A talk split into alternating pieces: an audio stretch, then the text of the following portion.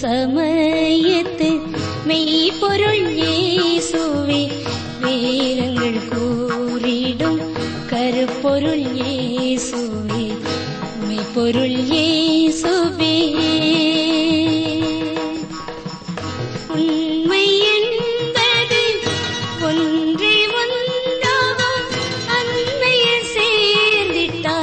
அதுவும்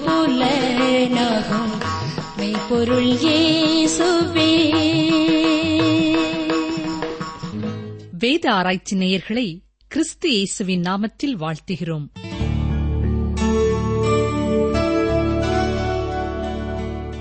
நேற்றும் என்றும் என்றும் மாறாத எங்கள் ஜீவனுள்ள தேவனாய கர்த்தாவே இந்த நல்ல கால வேலைக்காக நாங்கள் உண்மை துதிக்கிறோம் ஸ்தோத்தரிக்கிறோம். எங்கள் ஜெபத்தை நீர் கேட்பதற்காக உமக்கு நன்றி செலுத்துகிறோம். உள்ளத்தின் ஆழத்திலே பாரத்தோடு கவலையோடு ஆனால் உன் பேரிலே வாஞ்சியோடு விசுவாசத்தோடு என்னோடு இணைந்து ஜெபிக்கிற ஒவ்வொருவருக்கும் உமக்கு நன்றி செலுத்துகிறோம் துதிக்கிறோம் ஸ்தோத்தரிக்கிறோம். கடந்த வாரம் முழுவதும் எங்களை கண்மணி போல பாதுகாத்தீர் உமக்கு நன்றி செலுத்துகிறோம். எங்களை வழிநடத்தினீர் உமக்கு ஸ்தோத்திரம் செலுத்துகிறோம். ஆபத்துகளிலே எங்களை காத்துக் கொண்டீர் உமக்கு நன்றி செலுத்துகிறோம். எங்களுக்கு அடைக்கலமும் துணையுமானீர் உமக்கு நன்றி செலுத்துகிறோம் ஐயா. இந்த நேரத்திலேயும் உமக்கு பிரியமாக வாழ வேண்டும் என்ற வாஞ்சையோடு முயற்சிகளை எடுக்கிற அண்டவரே உம்மை சார்ந்து கொள்கிற உம்முடைய வசனத்தை பற்றி பிடித்துக் கொள்கிற அருமையான சகோதர சகோதரிகள் ஒவ்வொருவருக்கும் அவருக்கு நன்றி செலுத்துகிறேன். உண்மை துதிக்கிறேன் உண்மை ஸ்தோத்திருக்கிறேன். கர்த்ததாமே அவர்கள் உள்ளத்தின் வாஞ்சையை நீர் அறிந்திருக்கிறீர் அப்பா. அவர்கள் உமக்கு பிரியமாய் வாழ ஒவ்வொரு சூழ்நிலைகளிலேயும் நீர் அவர்களுக்கு துணை செய்ய வேண்டும் என்று சொல்லி நாங்கள் செவிக்கிறோம் இன்னமும் அவர்கள் உண்மை அறிகிற அறிவிலே வளர அவர்கள் என்னென்ன காரியங்களை செய்ய வேண்டுமோ அதை செய்யக்கூடிய கிருபையை தாரும். ஞான இருதயத்தை தாரும் ஐயா. இந்த நாட்களிலேயும் தேர்வு எழுதும் பள்ளி பிள்ளைகளுக்காக ஜெபிக்கிறோம். கப்ததாமே உடைய பரலோக ஞானத்தை தாரும் ஞாபக சக்தியை தாரும். சிறந்த முறையிலே தேர்வுகளை எழுதி வாழ்க்கையிலே முன்னேறி செல்ல உதவி செய்தலும் ஞானத்திலே குறைவாய் காணப்பட்டு கவலையோடும் பாரத்தோடும் இருக்கிற பிள்ளைகளுக்காக நாங்கள் வேண்டிக் கொள்கிறோம். சோர்ந்து போய் விடாதபடி உம்மை நம்பி பற்றி பிடித்து. அன்றுவரே உம்முடைய கரத்திலே ஞானத்தை பெற்று படித்து முன்னேற நேரே உதவி செய்ய வேண்டும் என்று சொல்லி நாங்கள் செபிக்கிறோம் படித்து முடித்து விட்டாலும் வேலை கிடைக்கவில்லையே என்ற துக்கத்தோடு இருக்கிற சகோதர சகோதரிகளுக்காகவும் நாங்கள் செபிக்கிறோம் ஐயா. கத்தர் தாமே ஒவ்வொருவருக்கும் ஏற்ற நேரத்தில் வேலை வாய்ப்புகளை தாரும். இன்னமும் பற்பல சூழ்நிலைகளினாலே விற்கப்பட வேண்டிய சொத்துக்கள் விற்பனை ஆகாமல் கஷ்டப்பட்டுக் கொண்டிருக்கிற குடும்பங்களுக்காக நாங்கள் செபிக்கிறோம். கர்த்தர் அவர்கள் தேவைகளை அறிந்திருக்கிறீர். அவர்கள் செய்கிற காரியங்களை. குடும்பத்தின் அங்கத்தினர்கள் அத்தனை பேருடைய மன ஒப்புதலோடு உண்மையான அன்போடும் கரிசனையோடும் நிறைவேற்ற நீரை துணை செய்ய வேண்டும் என்று சொல்லி நாங்கள் வேண்டிக் கொள்கிறோம். பற்பல விதமான வியாதிகளினாலே சரீர பலவீனங்களினாலே கஷ்டப்பட்டுக் கொண்டிருக்கிற எங்கள் நேயர்களுக்காக நாங்கள் செபிக்கிறோம். அதிக வயதானபடினாலே சரீரத்தில் வேதனையோடு இருக்கிறவர்கள் உண்டு. ஆபத்துகள் விபத்துகளினாலே வேதனையோடு இருக்கிறவர்கள் உண்டு. கர்த்ததாமே ஒவ்வொருவருக்கும் இறங்கும் சுகத்தையும் பலத்தையும் தாருமையா. இன்னமும் வயிற்றிலும் குடலிலும் புண்களினாலே பாதிக்கப்பட்டிருக்கிற பிள்ளைகளுக்காக நாங்கள் வேண்டிக் கொள்கிறோம். கர்த்தர் உடைய வார்த்தையை அனுப்பி அவர்களை குணமாக்க வேண்டும் என்று சொல்லி நாங்கள் செபிக்கிறோம் ஐயா. அவர்கள் எடுக்கிற சிகிச்சைகளை நீர் ஆசீர்வதித்தரலும். உம்முடைய அன்பினாலே பூரண சுகத்தை பெற்று உமக்கு நன்றியுள்ளவர்களாய் வாழ நேரே துணை செய்ய வேண்டும் என்று சொல்லி நாங்கள் வேண்டிக் கொள்கிறோம். பிள்ளைகளின் ரட்சிப்பிற்காக ஒவ்வொரு நாளும் கண்ணீரோடு உடைய சமூகத்திலே முழங்காலிலே நின்று ஜெபிக்கிற எங்கள் நேயர்கள் ஒவ்வொரு குடும்பங்களிலேயும் இருக்கிற சூழ்நிலையை கத்தர் அறிந்திருக்கிறீரப்பா. அவர்களோடு இணைந்து நாங்களும் செபிக்கிறோம் வாலிப தம்பிமார் தங்கைமார் சிறுவர்கள் இந்த வயதிலேயே இயேசுவின் அன்பை அறிந்து கொள்ளவும் புரிந்து கொள்ளவும் தன்னுடைய வாழ்க்கையை பூரணமாய் கத்தருக்கு ஒப்பு கொடுத்து வாழும் அனுக்கிரகம் பண்ணும். பெற்றோருக்கு கீழ்ப்படுகிற பிள்ளைகளாக சாட்சியுள்ள பிள்ளைகளாக வாழ நேரே அனுக்கிரகம் பண்ணும். தவறான கெட்ட பழக்க வழக்கங்களிலே அடிமைப்பட்டு கிடக்கிற வாலிப தம்பிமார் தங்கைமாருக்காக நாங்கள் வேண்டிக் கொள்கிறோம். உடைய தூய ஆவியானவரை அவர்களை விடுவிக்க வேண்டும் என்று சொல்லி நாங்கள் செபிக்கிறோம். குமாரன் விடுதலை ஆக்கினால் மெய்யாகவே விடுதலை ஆவீர்கள் என்ற வார்த்தை அவருடைய வாழ்க்கையிலே உண்மையாக வேண்டும் என்று சொல்லி நாங்கள் செபிக்கிறோம். ஆண்டவரே கடன் பிரச்சனைகளிலிருந்து விடுதலை பெற வாஞ்சியோடு உடைய சமூகத்திலே நோக்கி பார்க்கிற ஒவ்வொருவருக்காகவும் நாங்கள் செபிக்கிறோம். கர்த்தர் தாமே அவருடைய கடனின் காரணங்களை அறிந்திருக்கிறேன் நெருக்கமான நேரங்களை அறிந்திருக்கிறீர். நீரே அவர்களுக்கு இறங்கி அகப்பட்டிருக்கிற கடன் பாரத்திலிருந்து விடுதலை பெற உதவி செய்தரலும் அற்புதமாய் ஆச்சரியமாய் அவருடைய தேவைகளை கத்த சந்திக்க வேண்டும் என்று சொல்லி நாங்கள் வேண்டிக் கொள்கிறோம். அவர்களுக்கு நல்ல ஆலோசனை தாரும். இந்த நேரத்தில் அவர்கள் எதை செய்ய வேண்டும் எதை செய்யக்கூடாது என்பதை குறித்த தெளிவை தாரும். இப்படிப்பட்ட நேரங்களிலே தவறான தீர்மானங்களை செய்துவிடாபடி கத்தர் காத்துக்கொள்ளும். இன்னமும் மருத்துவமனைகளிலே சிகிச்சை பெற்று வருகிற நேயர்களுக்காக நாங்கள் செபிக்கிறோம் அப்பா. அவர்கள் தங்கியிருந்து சிகிச்சை பெறுகிற அந்த மருத்துவமனைகளிலே வைத்தியர்கள் உண்மையான அன்போடும் கரிசனையோடும் பொறுப்போடும் பணி செய்ய கிருபையை தாரும். சரியானபடி வியாதிகளை கண்டுபிடிக்கக்கூடிய ஞானத்தை கர்த்தர் கொடுக்க வேண்டும் என்று கேட்கிறோம். உதவி செய்கிற நர்சஸ்க்காக நாங்கள் செபிக்கிறோம். அன்போடும் கரிசனையோடும். இது கர்த்தருடைய ஊழியம் என்ற எண்ணத்தோடு தங்கள் பணிகளை நிறைவேற்ற நிறைய கிருவை தர வேண்டும் என்று கேட்கிறோம்.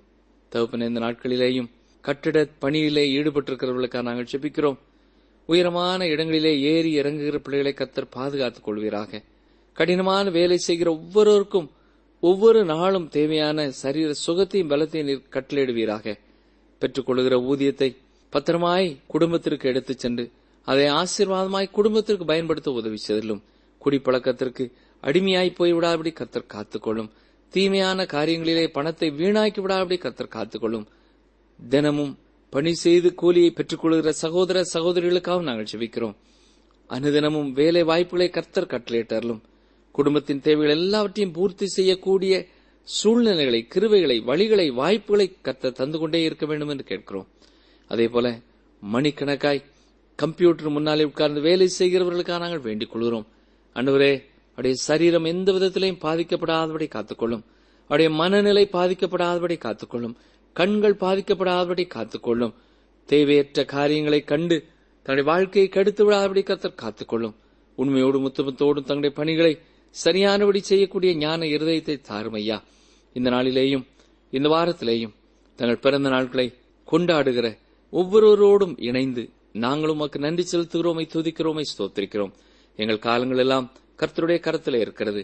நாட்களையும் காலங்களையும் கூட்டிக் கொடுத்திருக்கிற நீர் உடைய பிள்ளைகள் பிரவேசித்திருக்கிற இந்த விசேஷித்த நாட்களிலே இன்னமும் மேலான கிருபைகளினாலே நன்மைகளினாலே அவர்களை ஆசீர்வதித்து பரிசுத்தப்படுத்தி உடைய வல்லமையினாலே நிரப்ப ஒப்புக் கொடுக்கிறோம் எங்கள் ஜெபத்தை கேட்டதற்காக உமக்கு ஸ்தோத்திரம்.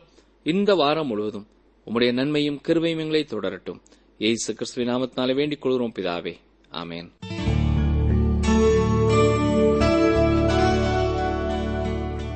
கிறிஸ்துக்குள் பிரியமானவர்களே இன்றும் எபிரேயர் நிறுவம் இரண்டாம் அதிகாரத்தை தொடர்ந்து சிந்திப்போம். முதலாவதாக எபிரேயர் இரண்டாம் அதிகாரம் பத்தாம் வசனம் வாசிக்கிறேன். ஏனென்றால் தமக்காகவும் தம்மாலேயும் சகலத்தையும் உண்டாக்கினவர் அநேகம் பிள்ளைகளை மகிமையில் கொண்டு வந்து சேர்க்கையில் அவர்களுடைய ரட்சிப்பின் அதிபதியை உபத்திரவங்களினாலே பூரணப்படுத்துகிறது அவருக்கேற்றதாய் இருந்தது. தேவன் சில காரியங்களை இயேசு என்னும் மனிதனில் செய்தார் என்பது அல்ல இயேசு மனிதனாக வந்ததினால் அவர் சிறந்த பக்தியுள்ளவர் இரத்த சாட்சியாக மறித்தவர் அல்லது ஒரு சிறந்த முன்மாதிரி என்பதும் அல்ல. இயேசு மனிதனாக வந்ததால் செய்து முடித்த இரண்டு காரியங்கள் உண்டு பிரியமானவர்களே. முதலாவதாக கிறிஸ்துவிற்கு மகிமையும் கனமும் உண்டாயிற்று.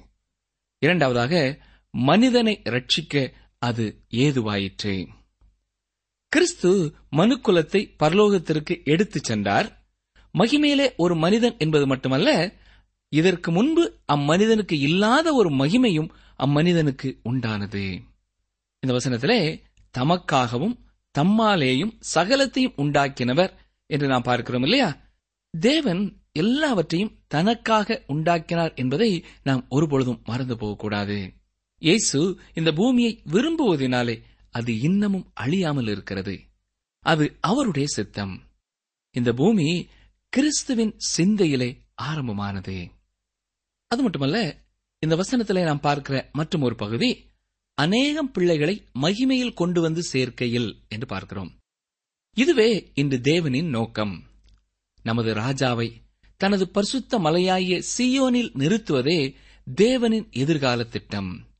இதைத்தான் இரண்டாம் சங்கீதத்திலே நாம் பார்க்கிறோம். தேவன் அந்த திட்டத்துடன் தான் செயல்படுகிறார். ஆனால் இப்பொழுது ஒரு கூட்ட ஜனங்களை தன் பக்கமாக அழைக்கிறார். பலரை மகிமையான தன் வீட்டிற்கு அழைக்கிறார். அவர்களுடைய ரட்சிப்பின் அதிபதியை உபத்திரவங்களினாலே பூரணப்படுத்துகிறது அவருக்கு ஏற்றதாயிருக்கிறது என்று வாசிக்கிறோம். அதிபதி என்ற வார்த்தை எப்ரேயர் பன்னிரெண்டாம் அதிகாரம் இரண்டாவது வசனத்திலே துவங்குகிறவரும் முடிக்கிறவரும் என்று மொழிபெயர்க்கப்பட்டிருக்கிறது. அப்போஸ்தலர் நடபடிகளின் புஸ்தகம் மூன்றாம் அதிகாரம் பதினைந்தாவது வசனத்திலே ஜீவாதிபதி என்று மொழிபெயர்க்கப்பட்டிருக்கிறது. அதிபதி என்பவன் தலைவனாக வழிநடத்தி செல்பவன். ஆண்டவராய் இயேசு கிறிஸ்துவே அல்பாவும் உமேகாவும் எல்லாமுமாக இருக்கிறார். அவரே ஆதியும் அந்தமுமாயிருக்கிறார். அவரே துவக்குகிறவரும் முடிக்கிறவருமாயிருக்கிறார். அவரே அதிபதி. அவர் ரட்சிப்பை ஏற்படுத்தி அதை நிறைவேற்றியும் முடித்தார். தன்னைத்தானே வெறுமையாக்கி மனிதனாக இந்த பூமிக்கு வந்து ரட்சிப்பை நிறைவேற்றினார். இந்த பூமிக்கு வந்தபோது ஒவ்வொரு மனிதனுக்காகவும் மரணத்தை ருசி பார்த்தார். மனிதனை மீட்டு அவனுக்கு ரட்சிப்பை கொடுக்க வந்தார். அவர் பரலோகத்திலே மனிதனின் பிரதிநிதியாக நிற்கிறார். கிறிஸ்துவின் ஆசாரியத்துவத்தை குறித்து பார்க்கும்பொழுது நாம் இதனை குறித்து இன்னும் தெளிவாக பார்க்க போகிறோம். உபத்திரவங்களினாலே பூரணப்படுத்துகிறது என்ற வாக்கியம் சென்றடைய வேண்டிய இலக்கு வரை சென்றடைவதை குறிக்கிறது. உபத்திரவங்களினாலே பூரணராக்கப்பட்டார் என்று பார்க்கிறோம்.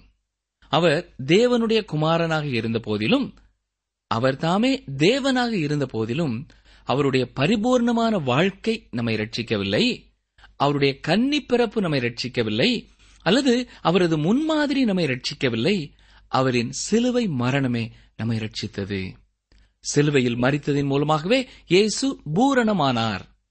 தேவன் தாமே இந்த பூமிக்கு இறங்கி வந்து மனிதனானார். அவர் பாடுபட்டு சிலுவையிலே மறித்தார் இதை நீங்கள் விசுவாசிக்கிறீர்களா? அவர் எனக்காகவும் உங்களுக்காகவும் விழுந்து போன ஒவ்வொரு மனிதனுக்காகவும் செய்த எல்லாவற்றிற்காகவும் நான் அவரை நேசிக்க ஆயத்தமாயிருக்கிறேன். எபிரேயர் இரண்டாம் அதிகாரம் பதினோராம் வசனத்தை பாருங்கள். எப்படியெனில் பரிசுத்தம் செய்கிறவரும் பரிசுத்தம் செய்யப்படுகிறவர்களுமாகிய யாவரும் ஒருவராலே உண்டாயிருக்கிறார்கள். இது நிமித்தம் அவர்களை சகோதரர் என்று சொல்ல அவர் வெட்கப்படாமல். பரிசுத்தம் செய்கிறவரும் என்று இங்கே சொல்லப்படுகிறது. நாம் சாதாரணமாக நினைக்கிறது போன்ற அர்த்தத்தை உடையதல்ல. பரிசுத்தமாகுதல் என்பதனை குறித்து ஒருவேளை அநேகர் தவறான கருத்துடையவர்களாக இருக்கிறார்கள். ஒரு இனிமையான நல்ல மனிதனாக இருந்தால் மட்டும் பாவம் செய்யாத ஒருவனாக இருந்தால் மட்டும் நாம் பரிசுத்தவான் என்று எண்ணக்கூடாது. பரிசுத்தமாகுதல் என்பதை நாம் பரிசுத்த ஆவியானவரோடு இணைத்து பார்க்கும் பொழுது தேவன் நம்மிலே கிரியை செய்வதை குறிக்கிறது. நாம் பிரித்தெடுக்கப்பட்டவர்களாய் இந்த பூமியிலே நாம் அவருக்கு பிரதிநிதியாக உருவாகுகிறதை ஆவியானவர் இந்த பணி மூலம் செய்கிறார். இதை அவர் விரும்புகிறார். மீட்கப்பட்டவர்களின் இருதயத்திலே தேவனுடைய ஆவியானவர் செய்கிற பணிதான் இது. அதே வேளையிலே இந்த பரிசுத்தப்படுத்துதலை நாம் இயேசு கிறிஸ்துவோடு ஒப்பிட்டு பார்க்கும் பொழுது இது பரிசுத்தப்படுத்தலை குறிக்கவில்லை கிறிஸ்துவுக்குள் நம்முடைய தகுதியை குறிக்கிறதா இருக்கிறது என்பதையும் புரிந்து கொள்ள வேண்டும். நம்மை தேவனிடத்திலே சேர்ப்பதற்காக நீதிமானாகிய அவர் ஒரு பாவியைப் போலானார். நம்மை இப்பொழுது தேவனுடைய குடும்பத்திலே கொண்டு வந்திருக்கிறார். அடுத்ததாக இந்த வசனத்திலே இது நிமித்தம் அவர்களை சகோதரர் என்று சொல்ல அவர் வெட்கப்படாமல் என்று சொல்லுகிறதை நாம் பார்க்க வேண்டும். நாம் தேவனுடைய குடும்பத்திலே ஒரு அங்கத்தினராக ஆகிவிட்டோம் என்று பார்த்தோம். இந்த சூழ்நிலையிலே அவர் நம்மை சகோதரர் என்று அழைக்க வெட்கப்படுகிறதில்லை. நாம் கூட ஒருவேளை அவரை சகோதரர் என்று அழைக்க பயப்படுவோம். இல்லாவிட்டால் பாவத்திலே வாழ்ந்தோமானால் அவரை சகோதரர் என்று அழைக்க வெட்கப்படுவோம். ஆனால் அவரோ நம்மை தேவனுடைய குடும்பத்திலே ஒரு உறுப்பினராக கொண்டு வந்திருக்கிறார். அவர் அநேக சகோதரர்களுக்குள் முதற் பேரானவர் அவரே குடும்பத்தின் தலைவர். அவர் நம்மை சகோதரன் என்று அழைக்கிறார். ஏனென்றால் நாம் இயேசுவின் மேலே வைக்கும் விசுவாசத்தின் மூலமாக நாம் தேவனுடைய பிள்ளைகளாயிருக்கிறோம். ஆகவே தான் அவர் நம்மை அவ்வாறு அழைக்கிறார்.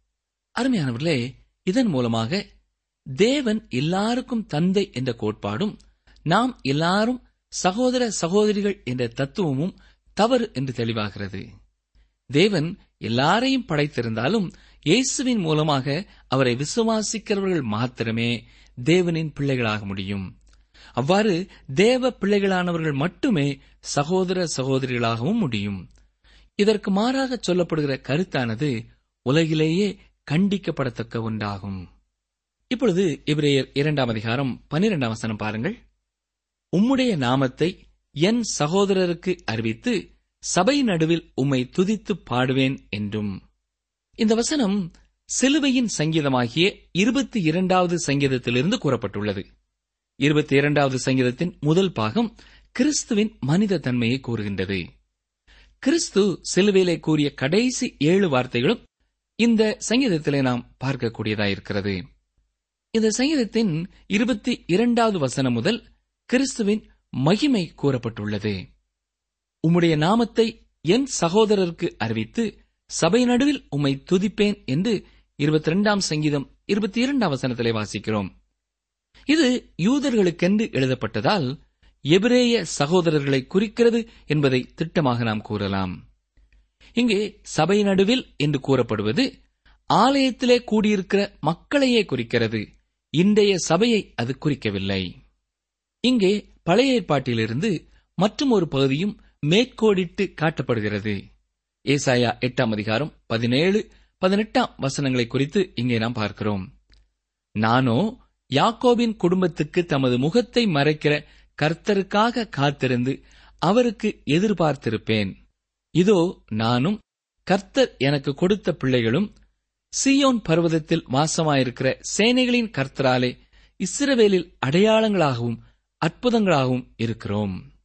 தொடர்ந்து வசனம் பதிமூன்று பாருங்கள்.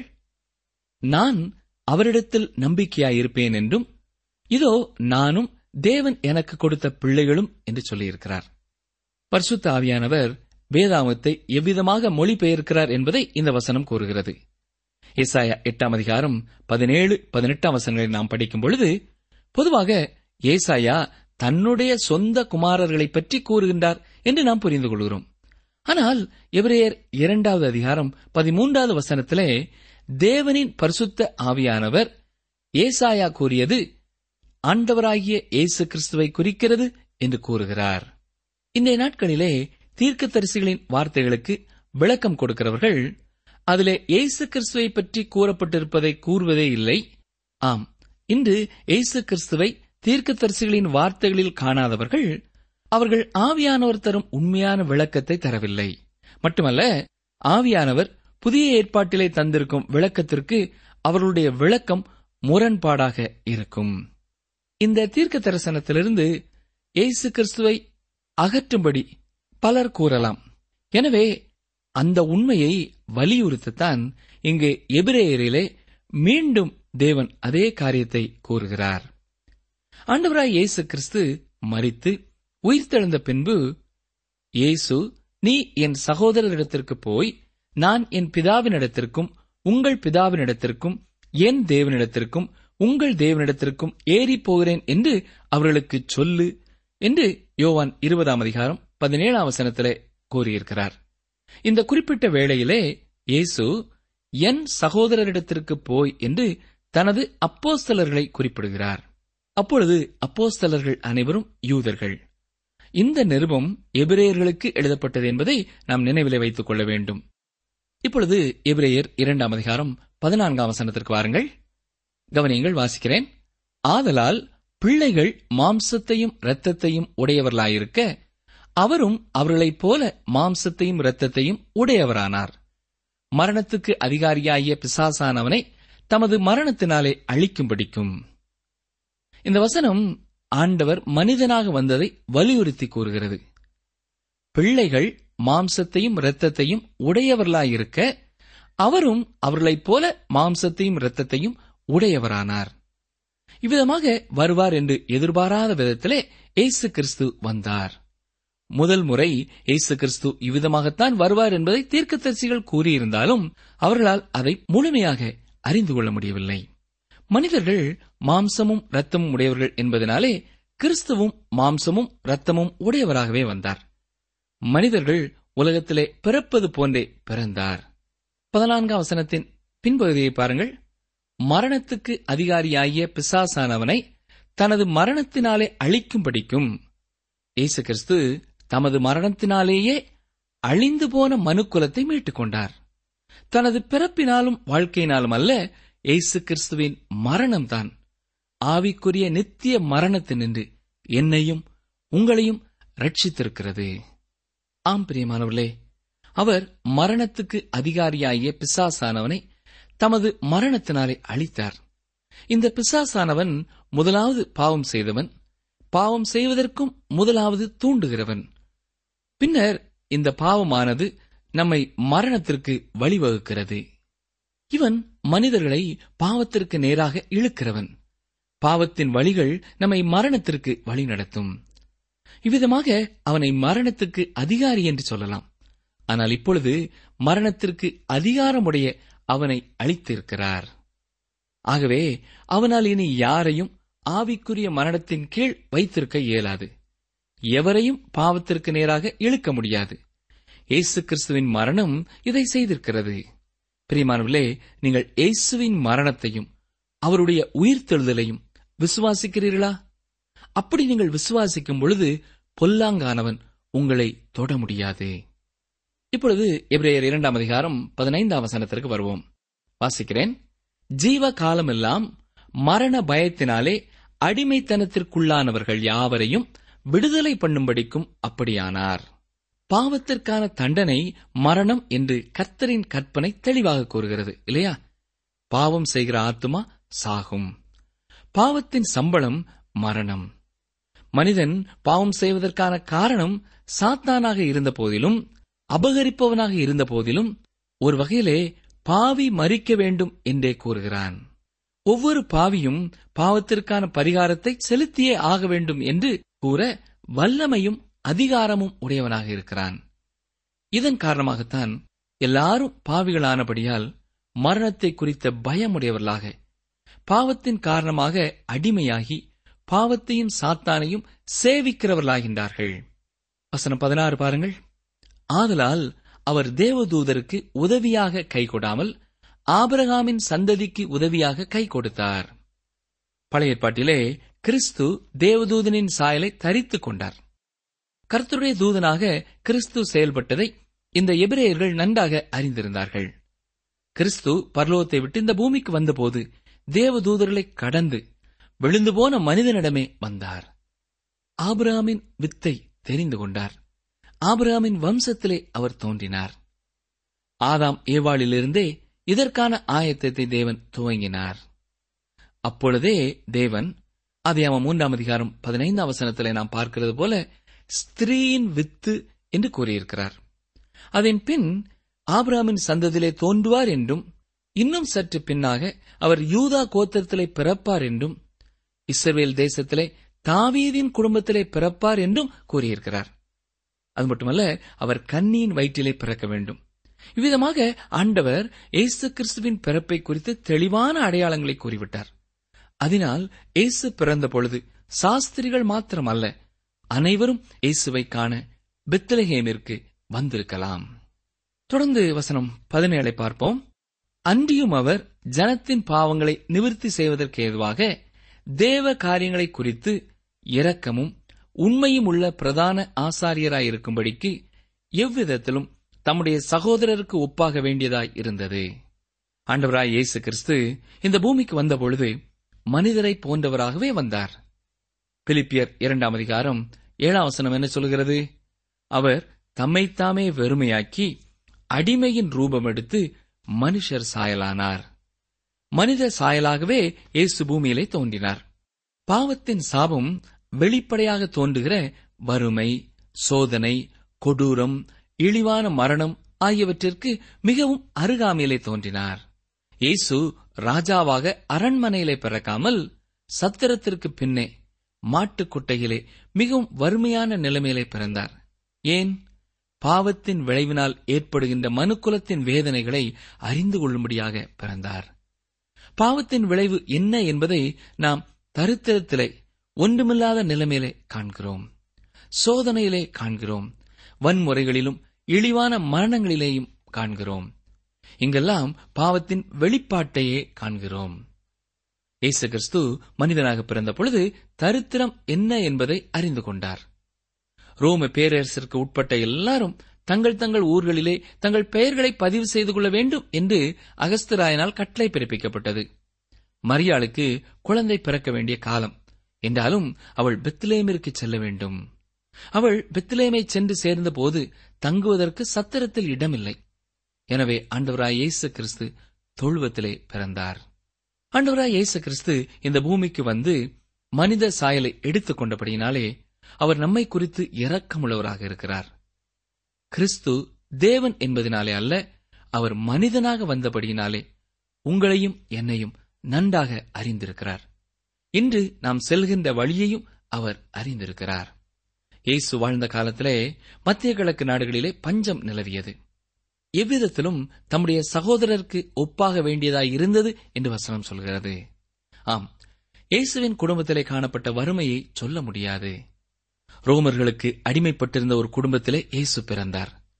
இயேசு அரண்மனையிலே பிறக்காமல் ஒரு மாட்டுத் தொழுவத்திலே பிறந்தார். எல்லா விதத்திலும் தம்முடைய சகோதரருக்கு ஒப்பாகவே பிறந்தார். இயேசு அவர்களில் ஒருவரானார். இயேசு சிறுவனாக தன்னையொத்த பிள்ளைகளுடன் விளையாடிக் கொண்டிருக்கும் பொழுது வித்தியாசம் காணக்கூடாதபடிக்கு அவரும் அவர்களைப் போன்றே காணப்பட்டார். எவ்விதத்திலும் தம்முடைய சகோதரருக்கு ஒப்பானவராகவே இருந்தார். கிறிஸ்துவின் தெய்வீகத்தை நாம் பார்க்கும்போது அவரது மனுஷீகத்தை மறந்து விடுகிறோம். வறண்ட நிலத்திலிருந்து துளிர்க்கிற வேறாகவே இருந்தார். இயேசு கிறிஸ்து இந்த உலகத்திலே இருந்த பொழுது அறிந்திராத துன்பத்தை நாம் இப்பொழுது கடந்து செல்லவில்லை. இதனாலே அவர் இரக்கமும் உண்மையும் உள்ள பிரதான ஆசாரியனாக இருக்கிறார். அன்றியும் அவர் ஜனத்தின் பாவங்களை நிவிருத்தி செய்வதற்கு ஏதுவாக தேவ காரியங்களை குறித்து இரக்கமும் உண்மையுமுள்ள பிரதான ஆசாரியராயிருக்கும்படிக்கு என்று நாம் வாசிக்கிறோம். நாம் அவரிடம் செல்லும்படியாக கிறிஸ்து நமக்காக ஒரு கிருபாசனத்தை ஏற்படுத்தியிருக்கிறார். அதனால் நாம் அவரிடம் சென்று இரக்கத்தை பெற்றுக்கொள்ள முடியும். கிறிஸ்துக்குள் பிரியமான சகோதரனே சகோதரியே இயேசு கிறிஸ்துவுக்கு உங்கள் பாடுகளும் உங்கள் துக்கங்களும் தெரியும். ஏனென்றால் அவர் நம்மைப் போல மாம்சத்திலே பாடுபட்டவர். நமக்கு அவர் எவ்விதத்திலும் ஒப்பானவர். அவர் உங்களை அறிவார். உங்களை புரிந்து கொள்கிறார். ஒருவேளை உங்கள் குடும்பத்தார் உங்கள் உற்றார் உறவினர் கூட ஏன் உங்கள் நண்பர்கள் கூட உங்களை புரிந்து கொள்ளாமல் இருக்கலாம். ஆனால் தேவன் உங்களை நன்றாக அறிந்திருக்கிறார். அவர் தேவனாக இருப்பதனாலே அல்ல மனிதனாக வந்தபடினாலே அவரால் உங்களை புரிந்து கொள்ள முடியும். இன்று நாம் எப்படிப்பட்ட சூழ்நிலைகளை கடந்து வந்து கொண்டிருந்தாலும் அது எல்லாவற்றையும் அவர் அறிந்திருக்கிறார். நமக்கு உதவி செய்ய ஆவலோடும் ஆசையோடும் அவர் காத்திருக்கிறார். அருமையானவர்களே இன்று நமக்கு அவருடைய இரக்கம் மிகவும் அவசியமானதாயிருக்கிறது. அது நம்முடைய கிறிஸ்துவனிடத்திலே கணக்கில் அடங்காத அளவிற்கு இருக்கிறது நாம் அதை பெற்று எவ்வளவுதான் பயன்படுத்தினாலும் இன்னும் அவரிடத்திலே குறையாத இரக்கம் உண்டு. நான் இத்தனை ஆண்டு காலம் அவரிடத்திலே இரக்கத்தை பெற்றுவிட்டேனே இனி எனக்கு இரக்கம் கிடைக்குமா என்று நாம் கவலைப்பட வேண்டிய அவசியமில்லை பிரியமானூர்லே அவர் ஜனத்தின் பாவத்திற்கான கிருபாசனத்தை உண்டாக்கியிருக்கிறார். அங்கே மாத்திரமே தேவனுடைய இரக்கத்தை நீங்கள் பெற முடியும். அதற்கு உங்களை ஒப்புவிப்பீர்களா?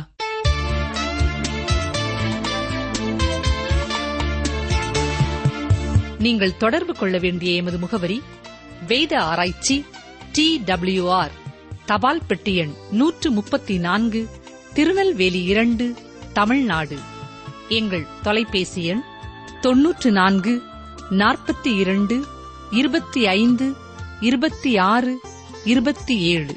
மற்றும் ஒரு தொலைபேசி எண் ஒன்பது ஐந்து எட்டு ஐந்து நான்கு ஆறு பூஜ்ஜியம் நான்கு ஆறு பூஜ்ஜியம். எங்கள் இமெயில் முகவரி Tamil DTP at radio eight eight two dot com